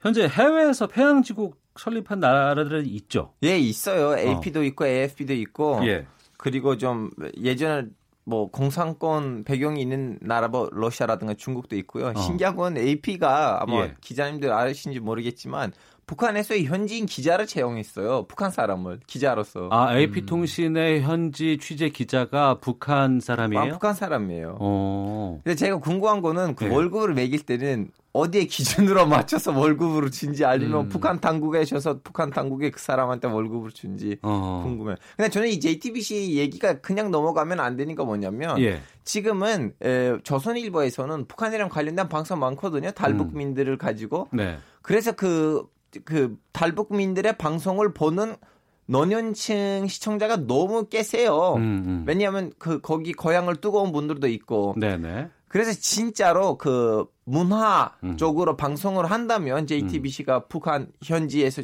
촬영을 하고 네. 그 조선일보의 그 화끈한 시청자급을 일부러 뺏어갈 거라는 저는 예상을 하고 있어요. 음. JTBC가 평양지국을 개설이 지금 승인 난 건 아니고요. 접촉을 네. 제일 먼저 그렇죠, 한 그렇죠. 것이고 아직 KBS도 희망은 있기 때문에 네, 네 굉장히 복잡한 문제라고 하더라고요. 기업은 보이지 않는 것을 투자한다 이거 잊지 마세요. 아 그래요? 예, 어. 그런 영화 대사 있었어요. 멋있어요. 어. 알겠습니다. 어, 평양지국 서로가 좀 먼저 개설을 하고자 많이 노력들을 많이 합니다. 특히 남북 관련된 여러 가지 보도라든가 이런 것들은 최초라는 것들을 먼저 좀 따내기 위한 노력들을 많이 하는데 네네. 우리가 평양지국이 생긴다고 하더라도 북한 체제 특성상 자유로운 취재 활동에 보장되는 건 아니지 않겠습니까? 아무래도. 네, 그렇습니다. 뭐 제가 알기로도 뭐 이 태영호 전 북한 영국 공사가 쓴 책에 따르면 음. 뭐 여러 언론들이 평양의 지국을 개설하긴 했는데 뭐 중국이나 러시아 기자는 평양에 상주를 하고 있어도 이 나머지 서방 언론들은 상주를 하는 게 아니다라고 하더라고요. 네. 그래서 이 책에 따르면은 뭐 상주를 요청을 하면 그 협상이 잘 안 된다, 뭐 지국 음. 개설이 음. 어려워진다라고 하는데 그래서 뭐 일본 같은 경우에는 필요할 때만 뭐 북한에 들어가서 취재를 하고 나오는 그런 방식인 것 같습니다. 어. 뭐 사실 이렇게 자유롭게 취재를 하는 뭐 서방 언론들 입장에서는 좀 애매한 상황인데 그래도 북한이란 나라가 워낙 알려지지 않다 보니까 그냥 받아들이고 하는 것 같다는 생각이 좀 들더, 들더 라고요. 알려지지 않았다는 것처럼 매력적인 취재 장소가 될 수 있을 것 같기도 하고. 아, 네, 그렇습니다. 예. 네. 또 한편으로는 그렇기 때문에 더욱 더 접근을 시도를 많이 하는 건데. 네. 그 남북 언론과 관련해서는 특히 최초 타이틀이 붙은 기사라든가 방송들을 참 많이 경쟁적으로 보도를 하고 있거든요. 네, 네. 그 네. 예를 좀 소개해 주세요. 네, 뭐 일단 1997년 12월에 중앙일보가 뭐 북한의 문화유산을 분단 후에 처음으로 취재를 해서 보도를 하기도 했고요. 음. 1999년 12월에는 이 최초로 방북 대중 공연이 SBS를 통해서 네, 남쪽으로도 방영이 됐었죠. 이 비슷한 시기에는 또 SBS가 처음으로 북한을 공식 취재하기도 했고요. 이 KBS 같은 경우에는 그 2000년 8월에 이 최초로 남북이 공동 제작한 뭐 3원 생 방송 그러니까 백두에서 한라까지라는 네. 프로그램을 방영한 바 있고 2002년에는 최초로 이 평양과 백두산에서 KBS 드라마를 찍기도 했었고요. 또 2007년에는 이 최초의 남북 합작 드라마인 사육신이라는 드라마가 KBS를 통해서 방영이 되기도 했습니다. 음. 이 남북 언론 교류에 대해서 언론사들의 이런 최초 경쟁 알파고 신하 씨 어떻게 보세요? 우리 외신 클럽에서도 그 북한을 갔다 오는 기자의 좀 약간 급이 어깨가 좀 달라요. 아, 아 북한, 북한 다녀온 예. 아, 그 기자는 좀 대우가 다른가 예. 봐요. 어. 아 이제 좀 약간 뭐 니네들 모르지 뭐 가보지 않지 뭐 나 거기서 뭐뭐 뭐 냉면까지 먹었어 뭐 이런 음, 식이에요. 음, 음, 음, 그래서 우리는 부러워요 갔다 오는 친구들. 음. 얼마 전에 세바스티앙 팔레티라는 그 레몬데 프랑스. 어. 레몽드? 르몽드. 르몽드. 네, 네. 발음을 어려운데 네. 그 친구가 갔다 왔거든요. 아 프랑스 르몽드 기자가 북한 다녀왔어요. 예, 여기 예, 예. 서울에 예. 있는 외신 기자인데 예. 북한 갔다 왔더니 우린 다 야 사진 많이 올려줘. 우리도 궁금해. 아 기자들끼리도. 예, 예. 어. 그래서 그런 거 좀 있어요. 저도 부러워요, 사실은. 음. 근데 그 단독 이런 특종 이런 거에 매달리다 보니까 왠지 좀 속보성으로만 다룰 뿐이지 좀 네. 정확한 보도를 위해서 노력하는 건 좀 부족하지 않나 싶은데. 맞습니다. 뭐 저도 이렇게 뭐 최초 뭐 단독 북한에 대해서 이런 타이틀을 붙이는 게 뭐가 중요하나 싶어요. 뭐 음. 사실 예전에 일전에 나왔던 이 북한 관련 기사를 보면 예. 뭐 현송월 씨가 뭐 총살을 당했다 뭐 이런 기사도 있었고 그렇죠. 그것도 네. 단독 타이틀을 달고 나왔지만 현송월 씨가 올해 1월에 남쪽에 내려왔잖아요. 그래서 음. 이게 또 오보로 밝혀졌는데 사실 저도 좀 의아했던 게이 네. 북한이 처음으로 대남쪽의 언론사와 접촉을 한게 뭐 KBS나 뭐 연합뉴스 같은 공영 언론사가 아니라 이 민영 언론사였다는 게 좀 의아하긴 했었거든요. 예, 예. 이런 걸 보면 사실 빠르고 또 KBS 원 같은 경우는 전국 어디서나 나가니까 음. 빠르고 뭐 넓게 접촉을 하려면은 네. KBS나 연합뉴스를 접촉을 했을 텐데 이 JTBC를 했던 거는 아무래도 좀 우리 국민들 사이에서 신뢰도가 높기도 하지만 음. 이 북한 보도에서 좀 신중한 태도가 보였었기 때문에 네. 뭐그 점도 고려 대상이 아니었나. 그래서 이렇게 북한을 대할 때 뭐 단독이나 뭐 속보 이런 것보다는 음. 좀더 정확한 정보로 국민들에게 알려주는 좀 그런 역할이 좀 필요할 것 같습니다. 네. 신중해서 JTBC를 선택했다. 북한에서. 네, 뭐 그렇게 뭐 확신할 수는 없지만 예. 어쨌거나 이제 과거에 이제 언론 보도들을 쭉 봐 오면은 음. 약간 좀 확인되지 않은 알려지지 않은 그런 보도들이 계속해서 많이 나갔었거든요. 네. 네. 뭐, 올 네. 초부터 이제 남북한 교류 같은 것들이 좀 활발해지는 것 같기도 하고 그래서 저도 좀 찾아봤어요. 네. 제가 이제 라디오에서 주로 이제 진행을 맡고 있고 하니까 북한의 라디오 방송은 어떤 시스템으로 운영이 되고 편성표는 어떻게 되고 음. 어, 시사 뭐 채널이 따로 있는지 아니면 음악은 어떻게 하는지 근데 정보가 정말 없더라고요. 네. 아, 그런 것들을 좀 우리가 좀 더 살펴볼 필요가 있지 않나 싶은데 앞으로 남북 간의 방송 교류라든가 보도 시스템은 좀 어떻게 가면 좋을지 궁금하거든요. 네. 아, 제 보기에는 예, 예를 들면 앞으로 진짜 남북이 합작보를 한다면 음. 당분간 문화적으로 가지 않을까 싶어요. 예를 들면 문화적으로. 예, 예, 예를 들면 북한에 있는 맛집, 하- 남한에 있는 맛집을 그쪽으로 음. 서로 좀 약간 북한 주민들 자극받지 않게끔 네네. 아니면 또 방금 전에 말씀을 하셨는데 현대를 가지고 합작 드라마를 만들기 좀 약간 북한 주민들 입장에서는 그러니까 북한 정권에서 사극 드라마 음. 어. 또 이렇게 합작 현대극보다는 그렇죠, 아. 그렇죠. 아마 그런 식으로 당분간 그런 식으로 갈 것 같아요. 음, 정상근 기자는요? 네, 저도 비슷한 생각이긴 한데. 네. 뭐, 앞으로 좀 뭐랄까요. 하여튼 좀 북한도 좀 공, 그, 이런 취재 환경을 좀 개방을 해서 음. 그러니까 서로 서로 그, 서- 그 민족끼리 서로 이해하는데 좀 오보나 이런 사고가 없도록 좀 이제 개방되고 좀 이렇게 취재가 잘 이루어지는 좀 이런 협업 시스템이 잘 구축이 되었으면 좋겠습니다. 네. 그렇죠. 개인적으로는 물론 이제 취재 경쟁도 좋고 속보성도 좋지만 지금 외교적으로 상당히 좀 민감하고 중요한 시기거든요. 네. 또 그런 것에 좀 어긋나지 않는 그런 취재 윤리 같은 것도 좀 잘 좀 반영이 됐으면 좋겠다 싶고요. 단독 특종에 대한 경쟁보다는 좀 교류를 통해서 접점을 찾아가는 아, 그러한 교류 과정이 필요하지 않을까 싶습니다. 자, 오태훈의 시사본부 정상근 전 미디어널 기자, 자만 아메리카의 알파고 신하씨 외신 기자와 함께 와치독 함께했습니다. 자, 두 분 말씀 잘 들었습니다. 고맙습니다. 네, 감사합니다. 헤드라인 뉴스입니다. 국군 기모사령부가 작성한 촛불계엄령 문건과 세월호 유가족 사찰 의혹을 파헤칠 특별수사단이 군검사와 수사관 인선을 마치고 오늘 발족합니다. 대공과 선거 노동 사건을 담당해온 검찰 공안부가 공익부로 간판을 바꿉니다. 미중 무역 갈등이 격화하면서 중국 내 미국 자동차 판매가 크게 줄어든 반면 한국 자동차는 두 배 이상 늘어났습니다. 수도권 학원 20곳에서 환경 안전 진단을 한 결과 12곳에서 중금속인 납이 초과 검출됐습니다. 인천시는 올 들어 처음으로 일본 내연 매개체인 작은 빨간 진모기가 발견됐다고 밝혔습니다. 지금까지 헤드라인 뉴스 정한나였습니다. 이어서 기상청의 송소진 씨 연결합니다. 오늘의 미세먼지 정보입니다. 대기 확산이 원활한 상태여서 현재 전국의 공기가 깨끗한 상태입니다. 종일 미세먼지 농도도 좋음에서 보통 단계를 유지하겠습니다. 이렇게 공기가 깨끗한 건 덥고 습한 북태평양 고기압의 세력이 우리나라까지 확장을 해 뒤덮고 있어서입니다. 이 때문에 현재 전국 대부분 지방에 폭염특보가 발효 중이고 오늘도 한낮 기온이 대구 36도, 대전, 광주 35도, 서울 32도, 부산, 제주 31도까지 오르겠습니다. 또 밤 사이에는 열대야가 나타나겠습니다. 오늘 전국에 가끔 구름이 많이 끼겠고요. 주말 동안에도 대체로 맑은 날씨가 이어지는 가운데 폭염과 열대야가 기승을 부릴 전망입니다. 현재 서울의 기온은 29.1도입니다. 미세먼지와 날씨 정보였습니다. 이어서 이 시각 교통 상황을 KBS 교통정보센터 이승미 씨가 전해드립니다. 네, 이 시각 교통 상황입니다. 군데군데 짧은 정체 구간이 나타나고 있습니다. 경부고속도로 부산 방향인데요. 한남에서 서초, 죽전에서 신갈까지 정체고요. 다시 오산에서 속도가 떨어지고 있습니다. 이후 경산나들목에서 평사 휴게소 쪽으로 3km 구간이 정체인데요. 여기는 작업 여파고요. 서울 외곽순환고속도로 일산에서 판교 구리 방향으로 서운분기점에서 송내까지나 하남에서 강일까지 밀립니다. 반대 구리에서 판교 일산 쪽은 구리 남양주금소에서 상일까지 또 장수부터 송내 사이로 속도가 안 나고요. 서울 양양고속도로 양양 방향 설악 부근에서 3km 구간 밀리고 있고요. 제2중부고속도로 이천 쪽으로 산곡 분기점 부근에서 작업이 시작됐는데요. 이후 이동하면서 마장 분기점까지 작업 계속되고요. 현재는 산곡 부근에서 여파를 받고 있습니다. 부산 외곽순환고속도로 기장 방향으로 금정 부근에서 작업으로 정체입니다. KBS 교통정보센터였습니다.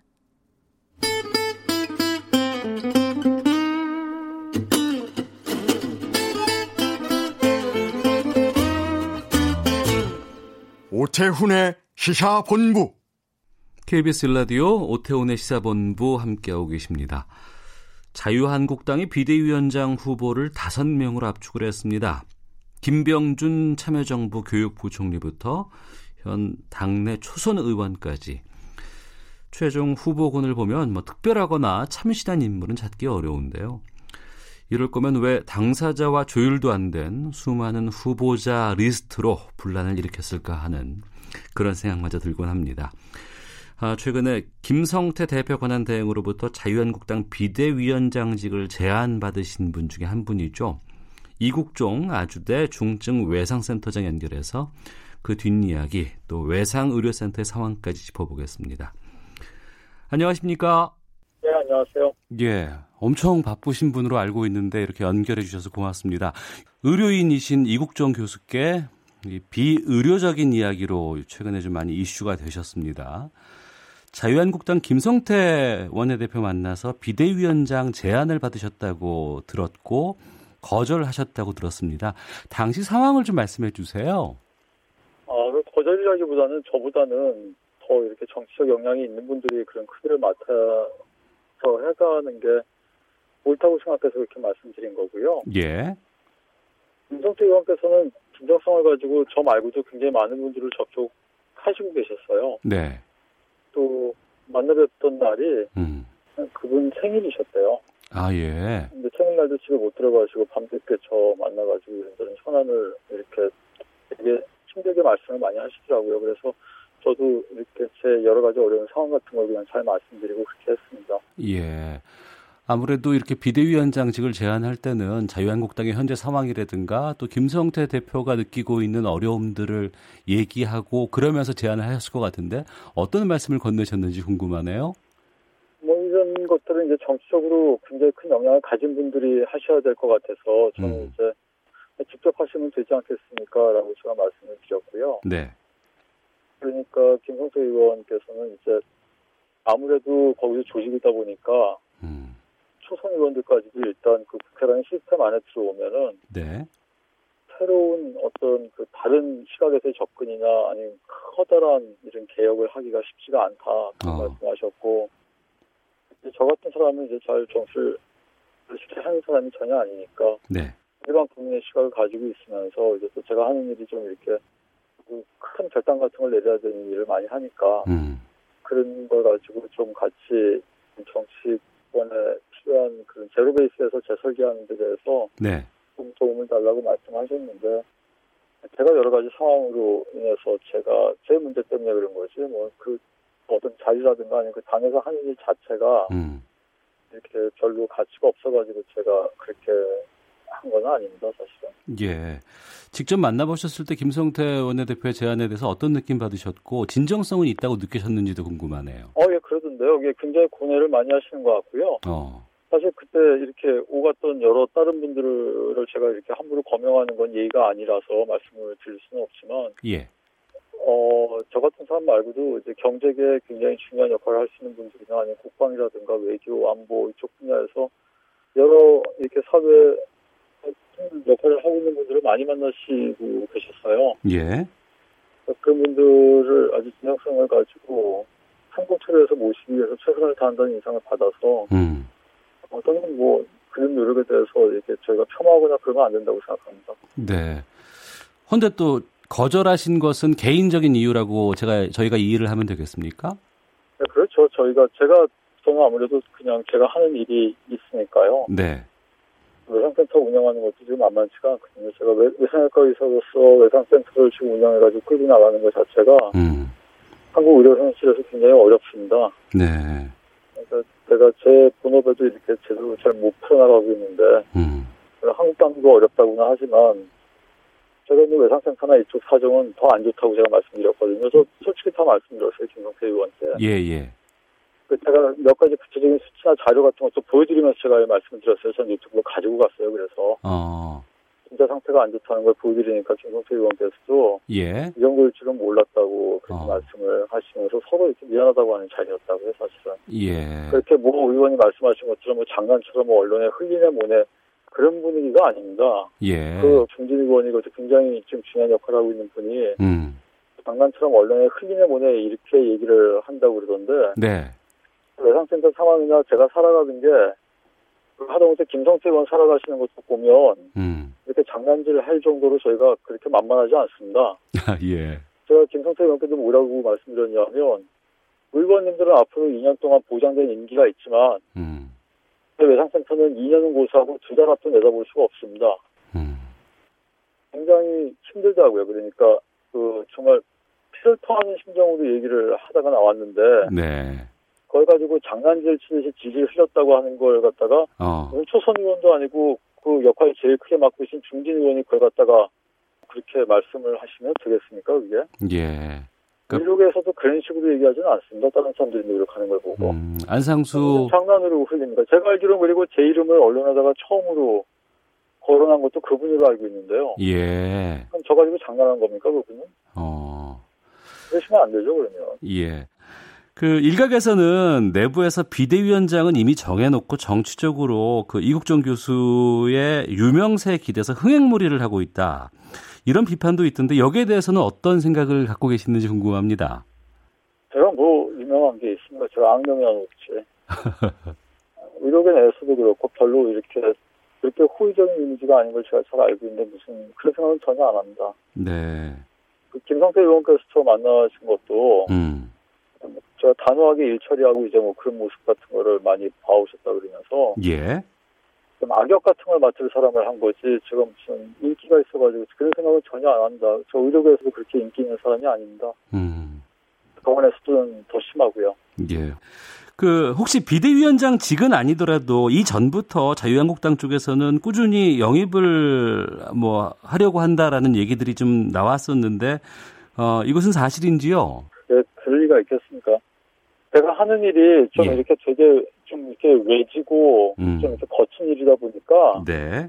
어느 당이 됐든지 야당이 됐을 때 이렇게 주로 컨택이 옵니다. 음, 음. 사실 외상센터 이렇게 만들고 그럴 때 제일 많이 도와줬던 거는 민주당 쪽이거든요. 예. 그때는 오히려 여당 쪽에서는 거의 이렇게 contact이 없었습니다. 당 차원에서는. 음. 근데 그때 경기도지사가 이제 그 손학규 지사에서 김문수 지사, 그 김문수 지사에서 남경필 지사 이렇게 transitional time이었기 때문에 네.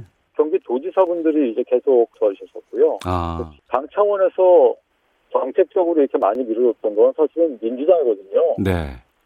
잘 모르겠습니다. 이게 아마 minority들 같이 약간 좀 사회 사회 블루 칼라 labor가 타격을 많이 받거든요. 외상 쪽 sector가요. 예. 그래서 그런지 어떤 당이든지 이제 약간 집권 여당이라기보다는 야당 쪽에서 이렇게 관심을 좀 많이 가져주시는 것 같아요. 예. 어느 당이 야당이 되든지. 예. 기본적으로는 그러니까 민주당에서 옛날에 신경을 많이 썼었다고요. 그러니까 어디 뭐 당에서 뭐 이렇게 한 당에서만 이렇게 하고 그랬던 거는 제가 아닙니다. 알겠습니다. 물론 그 비대위원장직을 거절하셨습니다만 이소, 이 교수께서 생각하시는 지금의 자유한국당 아, 가장 큰 문제는 뭐라고 보시는지요? 어, 그 제가 저 같은 사람이 함부로 평가할 수 없는 것 같은데요. 제가 거기서 전문가도 아니고. 왜냐하면 저기 어떤 수술을 수술이 잘 됐다 잘못됐다 평가하는 건 네. 사실 외과 의사들이 평가해야지 일반인이 어떤 전문적인 영역에 대해서 수술이나 그런 걸 평가 못하지 않습니다. 그런 것처럼 정치도 심을지 않게 어려울 텐데 음. 저 같은 사람이 함부로 평가할 수 없다고 생각합니다. 저는. 예. 아, 외상센터 말씀을 좀 나눠보겠습니다. 앞서서도 자유한국당보다 어, 외상센터의 상황이 100배는 더 안 좋다라고 말씀도 하셨는데 아, 지난해인가요? 그 북한 귀순병 사건 이후에도 외상센터 현실이 좀 달라진 게 전혀 없는 상황인지 전해주시겠습니까? 그때 이제 장관님께서도 왔다 가시고 여러 가지 상황 그 앞으로 개선책을 말씀을 하셨는데 네. 현실적인 어려움 같은 거에 부딪히면서 어, 상당히 많은 부분이 진행이 전혀 안 되고 있고요. 네. 그리고 지원을 좀 이렇게 해가지고 내려보낸 것들도 끝까지 팔로우업이 안 되니까 음. 그냥 그런 것들 중에 뭐 절반씩은 다 사라져 버리는 것 같고 어. 그리고 그걸 중간에서 그 담당 그, 그 라인에 있는 분들이 제대로 다 타이트하게 챙겨주지 못하는 것 같고요. 네. 옛날에 저는 근데 이런 거를 많이 봐왔거든요, 선생님. 예. 저는 외상을 한 지가 뭐 20년 한 게 아니라 저는 이제 15년이 넘었습니다. 예. 2002년에 발령을 받았으니까요. 그러니까 저는 이런 상황이 이렇게 굉장히 익숙합니다. 어. 용두사미가 되고 예. 어떤 사회적인 큰 문제가 터지거나 정치적으로 이슈가 됐을 때는 어. 청원이 달겨들어가지고 장관부터 해가지고 적극적으로 대응하겠다, 나서겠다. 사실은 전에 그 이명박 대통령 계실 때는 그때 대통령이 직접 말씀을 여러 번 하셨어요. 예. 반드시 개선하겠다고. 예, 예. 그런데 그때 저희 외상센터 선정 탈락시켜버렸죠, 후보목수부에서. 아, 그런 게 잊혀지지가 않아요. 예. 탈락시켜버리더라고요. 어, 그동안 관심은 보여왔을 때는 많은 뭐 정치권이라든가 아니면 장관이라든가 이런 쪽에서 지원 약속도 하고 진행하겠다고는 하지만 정작 시간이 흘러가면 갈수록 거기에 대한 약속들은 이행되지 않고 있다고 좀 토로해 주셨는데 구체적으로 어느 단계에서 문제가 되고 있다고 보시는지요? 그러니까 실무진이라는 분들이 계시잖아요. 그러면 이제 의원님 아니면 뭐 장관 이런 분들은 방향을 제시하는 거고 그러면 네. 이제 실무진들이 움직여야 되잖아요. 그렇습니다. 예, 그 선에서 그 선에서 계속 뭐 추진 동력을 얻지를 못하고 그냥 사라지면서 또 다른 정치적 이슈나 아니면 다른 예산 필요한 사업에 어. 매몰돼 버리니까 예. 그리고 다른 이제 정치적인 공약 사업이라든가 이런 것 쪽으로 이제 온 전력을 집중하게 되니까 어. 계속 연속성을 가지지 못하죠. 음. 그래도 그거 하라고 저희가 세금 내서 다들 실무진 운영하도록 지금 조치를 취하고 있는데 그게 계속 안 되고 있다는 것이 좀 답답한데요. 좀, 어, 쓰- 하나씩 좀 짚어보겠습니다. 그 귀순병사 사건 이후에 닥터 헬기가 도입됐다는 보도를 제가 들었는데 이 닥터 헬기 도입은 잘 이루어지고 있는지 다른 문제는 없는지요? 어, 그거는 좀 timetable이 약간 delay가 돼서 지금 추진은 하고 있고요. 예. 하여튼 그런 것도 처음에 닥터헬리 도입할 때부터도 그렇게 운영하지 말고 좀 이렇게 24시간 야간 비행 체제부터 해서 그 적어도 소방항공대 헬기처럼은 좀 진행을 해야 된다고 말씀을 주셨는데 그런 것들이 전혀 진행, 진행이 안 됐죠. 어, 헬기 도입은 됐지만 구체적으로 제대로 운영될 수 있는 것들은 이루어지지 않고 있다. 그러면 이 질문도 좀 드려볼까 합니다. 그 문재인 대통령이 발표한 건강보험 보장성 강화 대책에 대해서 돌격 앞으로만 외치는 것이다 이렇게 비판하셨다고 하는데 의료 현장이 좀 나아지기 위해서는 어떤 것들을 해야 할지에 대해서 좀 말씀해 주세요. 아니, 전 모르겠는데 이번 정부의 기본 방침이 적폐 청산이었지 않습니까? 예. 의료계에 수많은 적폐가 있습니다. 수많은 적폐. 음. 평범한 그냥 관행들이 있다고요. 예를 들면 사실은 병원들이 지금 에스컬레이터 깔고 대리석 바닥 치장하고 그, 그 스테인레스 글라스를 병원 겉을 포장할 여력이 안 됩니다. 네. 안 돼요. 그거 할 거면 사실 간호사 한 명이라도 더 고용해야 된다고요. 어. 그렇지 않습니까? 예, 예. 일반 국민은 한국의 대형 병원들이 이렇게 스테인레스 글라스로 전면이 치장이 되고 다 바닥은 복도 바닥은 대리석이고 에스컬레이터가 막 돌아가고 그러니까 사실은 미국 사람들도 처음에 한국에 와서 병원에 딱 데리고 가면은 네. 와 바깥에만 보면은 정말 대단하다 그러거든요. 미국의 주- 아주 고급 최고급 사립병원 같으니까요. 예. 근데 그 inside 시스템을 딱 보면 예. 굉장히 놀래요. 음. 예를 들면 중환자실 같은데 미국은 간호사 한 명이 한 명 정도 아닌 맥시멈 두 명 정도를 보는데 우린 두세 명, 서너 명, 많게는 대여섯 명, 일곱 여덟 명씩 본다고요. 간호사 한 명이. 그러니까 그건 보는 게 아니라 못 보는 거죠. 그러니까 의료사고가 계속 난다고요. 어. 그 일반 병, 병동도 마찬가지예요. 바로 옆 나라 일본 같은데 간호사 한 명이 여섯 명 정도 봅니다, 보통. 네. 우리 간호사 한 명이 적어도 열다섯 명에서 스무 명도 볼걸요, 아마. 어. 그러니까 간호사분들이 힘들다고 금방금방 사표 내는 거예요, 그렇죠? 네, 네. 옛날에는 그렇게 선진국에 비해서 3분의 1 정도밖에 안 되는 고용 현황을 가지고 예. 한국 사람들이 모든 분야에서 사회적으로 열심히 살았지 않습니까? 뭐 의료계뿐만이 아니고 그렇습니다. 예, 공장에서 노동하시는 분들도 그렇고 일반 근로자들도 선진국보다 몇 배 일을 더 해가지고 간신히 이렇게 경제를 끌어올렸잖아요. 그렇죠? 예. 의료계도 그런 식으로 해서 굉장히 열심히 했던 겁니다. 전에까지는. 예. 근데 지금 세상이 바뀌었잖아요. 많이. 음. 다른 데는 주 52시간인가요? 뭐 그렇게 주장하고 있는데 예, 예. 의료계는 전공의들이 주 80시간 근무 체제로 들어가니까 지금 뭐 병원들이 마비될 것 같다고 지금 그런단 말이에요. 그 정도로. 음.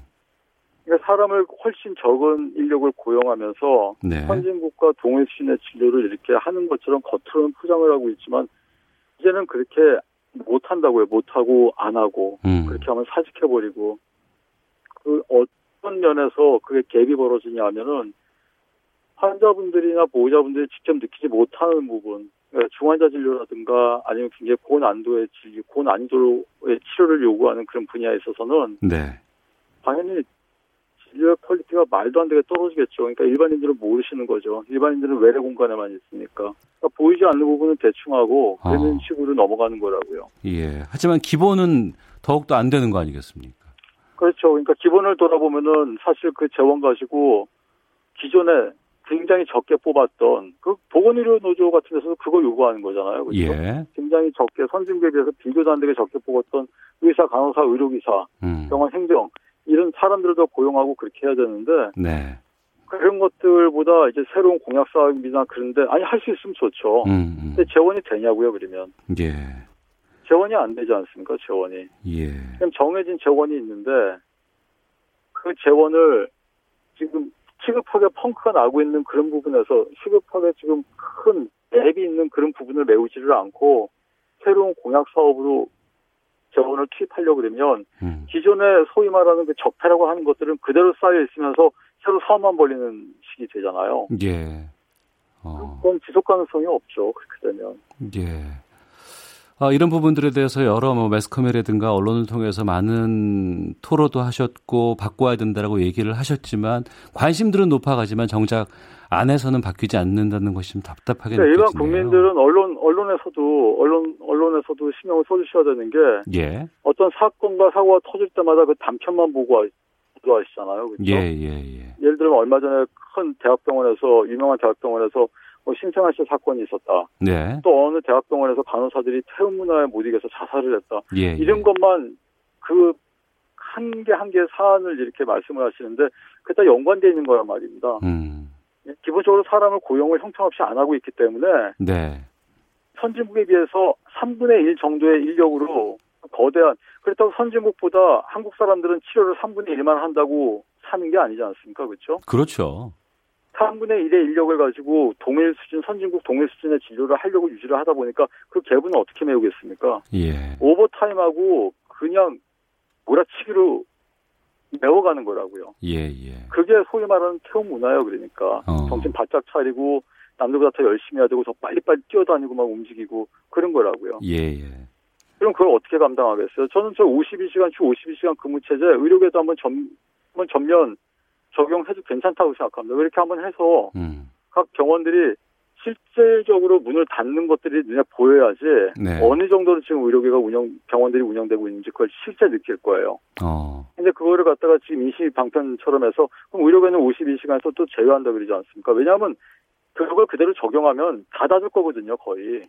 그렇겠죠. 전혀 못 하거든요. 예, 운영 자체가 안 되겠죠. 그러면 그거는 위에서도 알고 있는 거 아니에요, 그러니까. 어, 사람이 부족하고 인력이 그러니까 부족. 의료계는 슬슬 그거를 슬쩍 풀어준다고요, 그 제안에서 그렇죠? 예.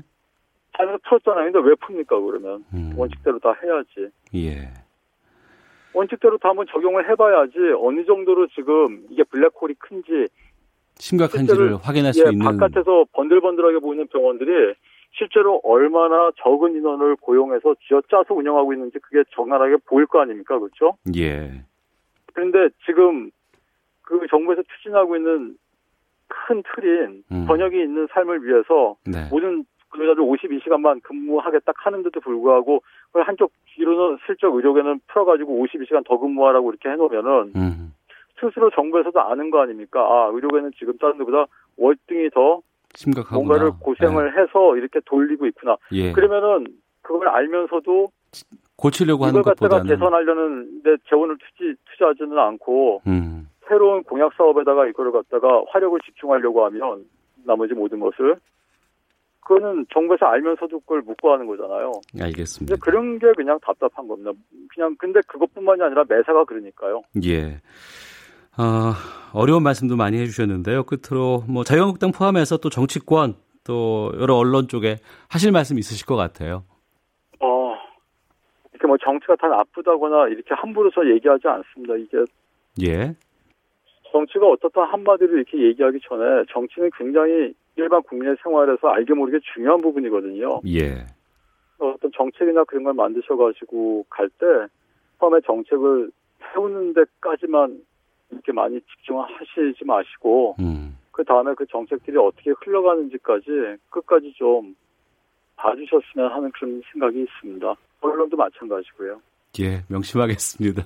알겠습니다. 자, 자유한국당 비대위원장직 제안 받은 이국종 아주대 중증 외상센터장과 함께 여러 말씀 나눠봤습니다. 오늘 말씀 고맙습니다. 네, 감사합니다.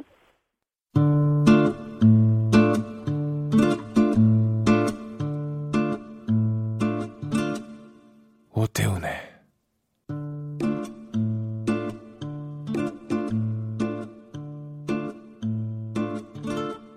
시사본부 네, 금요일 야구 하나만 깊게 파보는 코너 팔도 강산 야구 강산 스포츠 동아의 강산 기자 연결되어 있습니다.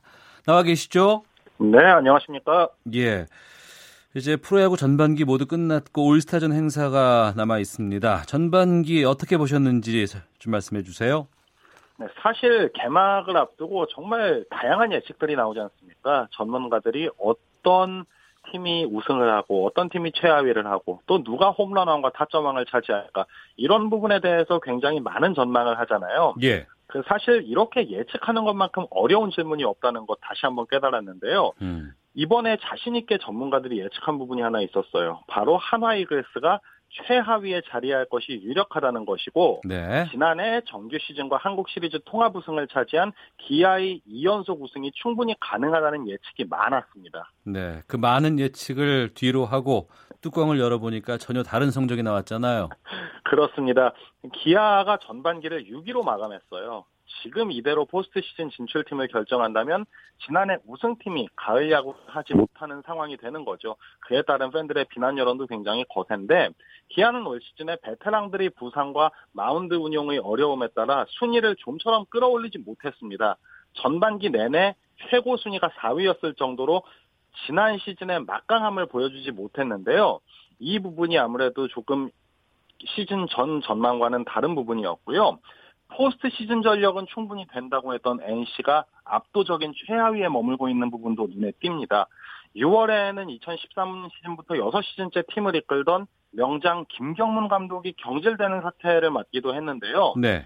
그만큼 단순히 선수들의 전력과 신진 세력의 성장, 뭐 다양한 요소를 고려해서 시즌을 전망하긴 하는데 지난해 가을 야구를 했던 두 팀이 너무나 처참하게 몰락한 모습에 야구 팬들도 놀랐던 게 사실이죠. 네. 아, 최하위를 기록할 것으로 예측했던 한화는 엄청나게 약진하고 있어요. 네, 저도 가장 놀랐던 부분인데요. 한화가 전반기를 2위로 마무리했습니다.